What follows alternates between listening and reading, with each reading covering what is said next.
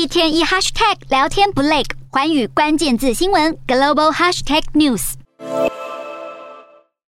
氯气罐集装箱在被吊上一艘货船时忽然掉落，黄色浓烟瞬间窜出，并在港口地区迅速蔓延。一旁工作人员争相逃跑。这起惊人意外发生在约旦的雅卡巴港，由于氯气浓度过高，造成了多人死伤。